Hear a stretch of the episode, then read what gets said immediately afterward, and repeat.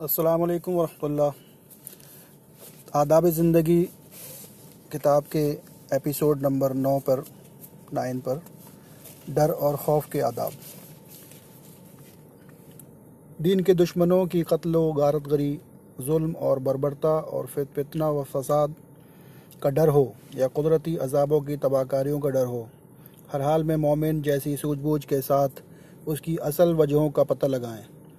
और अफवाहों पर ना जाएँ और उसकी असल क्या वजह है, उनको ढूंढें, उनको समझें और उसी पर अपना वक्त जो है ज़ाया किया जाए। वजाय बजाय किताब सुन्नत के बताए हुए सच्चे रास्तों पर अपनी पूरी ताकत लगा दी जाए। फालतू जो है ना, कोशिश करने से कोई फ़ायदा नहीं। कुरान पाक में है वमा असाबकुम में मुसीबत फ़बिमा कसबत ऐदीकुम व याफ़ू अन कसीर। और तुम पर जो मुसीबतें आती हैं वह तुम्हारी ही करतूतों का नतीजा है और खुदा तो बहुत सी ख़ताओं को माफ़ करता रहता है। ये सूरह शोरा में है। और कुरान पाक में ही इसका इलाज भी बता दिया गया है। वतूबु इल्लाह ज़मीन लअल्लकुम तुफलिहून। और तुम सब मिलकर खुदा की ओर पलटो, ए मोमिनो ताकि तुम कामयाब हो जाओ। यहाँ अरबी में लफ्ज़ तौबा इस्तेमाल हुआ है जिसका मतलब है पलटना रुजू होना। जब गुनाहों के दलदल में फंसी हुई उम्मत अपने गुनाहों पर शर्मिंदा होकर खुदा की ओर बंदगी के जज्बे के साथ फिर पलटती है और शर्म के आँसू से अपने गुनाहों की गंदगी धोकर फिर खुदा से ता, अपना ताल्लुक़ जोड़ती है। तो इस हाल में कुरान तौबा शब्द तौबा का जो लफ्ज़ है उसे याद करता है और यही तौबा इस्तफ़ार हर तरह के फितना व फसाद, डर और खौफ से बचने का सही इलाज है। दीन के दुश्मनों के फैलाए फितनों और जुल्म सितम से घबरा कर बेहिम्मती दिखाने और बेरहमों की, बेरहमों से रहम की भीख मांगने की ज़िल्लत से कभी अपनी मिली मिली ज़िंदगी को दागदार न कीजिए, बल्कि उस कमज़ोरी पर काबू पाने के लिए कमर कसिए, जिसकी वजह से आप में बुजदिली पैदा हो रही है। और दीन के दुश्मनों को आप पर जुल्म ढाने और आपको हड़प करने की ज़रूरत पैदा हो रही है। नबी सल्लल्लाहु अलैहि वसल्लम ने इसकी दो वजह बताई हैं, दुनिया से मोहब्बत और मौत से नफ़रत। यह हिम्मत दीजिए, यह हिम्मत कीजिए कि आप न सिर्फ़ अपने सीने से, बल्कि मिल्लत के सीने से इन मर्ज़ को, इन अमराज को दूर करके ही दम लेंगे। नबी सल्लल्लाहु अलैहि वसल्लम का इरशाद है, मेरी उम्मत पर वो वक्त आने वाला है जब दूसरी कौमें तरने वाला समझकर तुम पर इस तरह टूट पड़ेंगी जिस तरह खाने वाले दस्तरखान पर टूटते हैं। बहुत ही फ़ेमस हदीस है ये। किसी ने पूछा है अल्लाह के रसूल, क्या हम उस ज़माने में हमारी तादाद इतनी कम हो जाएगी कि हमें निकल जा, लेने के लिए कौमें एकजुट होकर हम पर टूट पड़ेंगी? इर्शाद फरमाया, नहीं, उस वक्त तुम्हारी तादाद कम ना होगी, अलबत्त तुम बाढ़ में बहने वाले तिनकों की तरह बेवज़न हो गए और तुम्हारा रौब निकल जाएगा और तुम्हारे दिलों में तो बुजदली और पस्त हिम्मती पैदा हो जाएगी। इस पर एक आदमी ने पूछा, अल्लाह के रसूल वसल्लम, ये बुजदली क्यों पैदा हो जाएगी? फरमाया, इस वजह से कि तुम दुनिया से मोहब्बत करने लगोगे और मौत से भागने और नफ़रत करने लगोगे। अबू दाऊद की हदीस है। नफ़रत परस्ती, सॉरी, नफ्स परस्ती अयाशी औरतों की सरबराही और गुनाहों के काम से अपने समा, अपने माशरे को पाक कीजिए और अपनी इज्तमाही इज्तमाहीत यूनिटी को ज़्यादा से ज़्यादा मज़बूत बनाकर इज्तमाही ताकत के ज़रिए फितना व फसाद को मिटाने और मिलत में बहादुरी, ज़िंदगी और हौसला पैदा करने की कोशिश कीजिए। नबी सल्लल्लाहु अलैहि वसल्लम का इरशाद है, जब तुम्हारे हाकिम अच्छे लोग हों और तुम्हारे खुशहाल लोग सखी दाता हों और तुम्हारे इज्तमाहीत के मामले आपसी मशवरे से तय पाते हों तो यकीनन तुम्हारे लिए ज़मीन की पीठ पर ज़िंदगी ज़मीन की गोद में, ज़मीन की पीठ पर ज़िंदगी ज़मीन की गोद में मौत से बेहतर है। और जब तुम्हारे अमीर और हाकिम बदकार लोग हों और तुम्हारे माशरे के मालदार, दौलत के पुजारी और कंजूस हों और तुम्हारे मामले, और तुम्हारे मामले तुम्हारी बेगमों के हाथों में हों तो फिर तुम्हारी ज़मीन की गोद यानी मौत, ज़मीन की पीठ यानी ज़िंदगी से कहीं बेहतर है। हालात कैसे भी हिला मारने वाले हों, हक़ की हिमायत में कभी भी कोताही न कीजिए। हक़ की हिमायत में जान दे देना, इससे कहीं बेहतर है कि आदमी बेदीनी और बेगैरती की ज़िंदगी गुजारे। कड़ी से कड़ी आजमाइश और बड़े से बड़े डर की हालत में भी हक का दामन हरगिज़ ना छोड़िए। कोई मौत से डराए तो मुस्करा दीजिए और शहादत का मौका आए तो शौक़ और जज्बे के साथ उसका इस्तकबाल कीजिए। नबी सल्लल्लाहु अलैहि वसल्लम इरशाद फरमाते हैं इस्लाम की चक्की गर्दिश में है तो जिधर कुरान का रुख हो, उसी तरफ़ घूम भी जाओ। होशियार रहो कुरान और हुकूमत, यानी इकतदार, बहुत जल्द अलग अलग हो जाएँगे। ख़बरदार, तुम कुरान को न छोड़ना, आगे ऐसे हाकिम होंगे जो तुम्हारे बारे में फ़ैसला करेंगे। अगर तुम उनकी बात मानोगे तो वे तुम्हें सीधी राह से भटका देंगे, और अगर उनकी नाफरमानी करोगे तो वे तुम्हें मौत मौत के घाट उतार देंगे। साहबी ने कहा तो फिर हम क्या करें? अल्लाह के रसूल वसल्लम, नबी करीम सल्लल्लाहु अलैहि ने फरमाया, वही करो जो ईसा के साथियों ने किया। हवारियून ने। वे लोग आरों से चीरे गए और सूलियों पर लटकाए गए। खुदा की नाफरमानी में ज़िंदा रहने से कहीं बेहतर है कि आदमी खुदा के हुक्मों की पैरवी करते हुए जान दे दे। उन इज्तमाही मुसीबतों के ख़िलाफ़ बराबर जिहाद करते रहिए, जिनके नतीजों में माशरे पर डर और खौफ की घटाएँ छा जाती हैं। गरीबी अकाल खूरेजी आम हो जाती हैं और दुश्मनों के ालिमाना कब्ज़े में कौम बेबस होकर रह जाती है।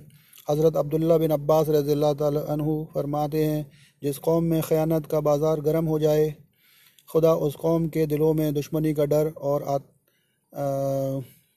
आतंक को क्या बोलें? और आतंक जैसा आ, डर बैठा देगा और जिस समाज में, यानी माशरे में जना की वबा आम हो जाए, वो तबाह होकर रहेगा। जिस सोसाइटी में नापतौल में बदनिय बदयानती का रिवाज हो जाएगा, वह ज़रूर फाके का शिकार होगी और जहाँ नाहक फ़ैसले होंगे, वहाँ लाजमी तौर पर खुरेजी आम होगी, जो कौम भी अपने वादे की खिलाफ वर्जी करेगी, उस पर बहरहाल दुश्मन का कब्ज़ा होकर रहेगा। जब दुश्मनों की ओर से डर पैदा हो तो यह दुआ पड़ी अल्लाहुम्मा इन्ना नजअलुका फ़ी नहूरहिम नहूरहिम व नऊज़ु बिका मिन शुरूरहिम। अबू दाऊद में है अल्लाह, हम इन दुश्मनों के मुकाबले में तुझ, तुझे ही अपनी ढाल बनाते हैं और उनकी बुराई और बिगाड़ से बचने के लिए तेरी पनाह लेते हैं।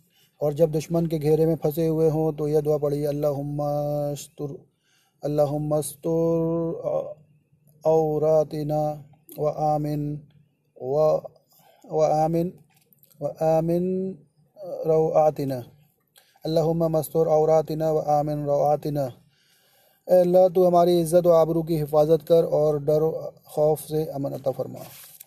जब आंधी या घटा उठती देखें तो घबराहट और खौफ महसूस कीजिए। हज़रत आयशा रज़ी फरमाती हैं कि नबी नबी वसल्लम को इस तरह हँसते नहीं देखा कि आपका पूरा मुँह खुल जाए। आप सिर्फ़ मुस्कुराते थे और जब काली कभी जब कभी आंधी या घटा आती तो आप घबरा जाते और दुआ करने लगते।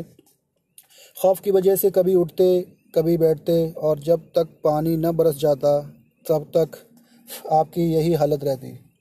मैंने पूछा अल्लाह के रसूल, मैं लोगों को देखती हूँ कि जब वे बदली देखते हैं तो खुश होते हैं कि पानी बरसेगा और आपको देखती हूँ कि जब आप बदली देखते हैं तो आपके चेहरे पर बोझ और परेशानी दिखाई देने लगती है। नबी सल्लल्लाहु अलैहि वसल्लम ने इरशाद फरमाया, आयशा, आखिर मैं कैसे बेखौफ हो जाऊँ कि इस बदली में अजाब न होगा? जबकि कौम कौम आद पर आंधी का अजाब आ चुका है। कौम आद ने जब उस बदली को देखा था तो कहा था कि यह हम पर पानी बरसाएगी। आंधी के वक्त यह दुआ पढ़िए, अल्लाहुम्मा जअलहा रियाहन रियाहन रियाहन वला तजअलहा रिहन रिहन, अल्लाहुम्मा अजअलहा रहमतन वला तजअलहा अजाबन। अल्लाह तो इसको भलाई की हवा बना दे, बुराई की हवा ना बना, खुदा तो इसको रहमत बना दे, अजाब ना बना। और अगर आंधी के साथ खूब अंधेरा भी हो तो सूर्य कुलाउज़ बरबिलफ़लक और कुलाउज़ बरबिलनास भी पढ़िए। हज़रत आयशा फरमाती हैं कि नबी वसल्लम जब आंधी उठती देखते तो यह दुआ पढ़ते, अल्लाहुम्मा असअलुका खैरहा व खैर मा फ़ीहा व खैर मा उरसिलत उरसिलत बिही व आऊज़ु बिक मिन शर्रिहा वशर मा फ़ीहा वशर मा उर्सिल, उर्सिलत अल्लाह, मैं तुझसे इस आंधी की भलाई और जो इसमें है, उसकी भलाई चाहता हूँ और जिस मकसद के लिए ये भेजी गई है, उसकी भलाई चाहता हूँ और उस आंधी की बुराई से और जो उसमें है, उसकी बुराई से और जिस गरज से, गरज के लिए ये भेजी गई है, उसकी बुराई से मैं तेरी पनाह चाहता हूँ। जब बारिश की ज़्यादती से तबाही का डर हो तो ये दुआ पढ़ी, अल्लाहुम्मा हवालैना अल्लाहुम्मा हवालैना, ला अलैना, अल्लाहुम्मा अला आकाम वज़राबी व बतून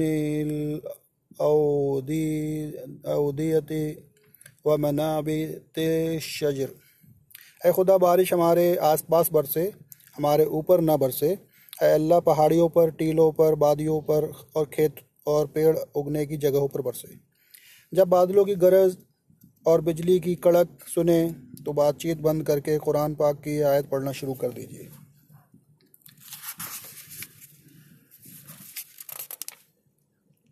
व वयुसब्बिहुर्रअदु बिहम्दिही वलमलाइकतु मिन खीफतिही इसका तर्जुमा और बादलों की गरज खुदा की हमद के साथ उसकी तस्वीर करती है और फरिश्ते भी उसके डर से कांपते हुए पाकी और बरतरी बयान करते हैं।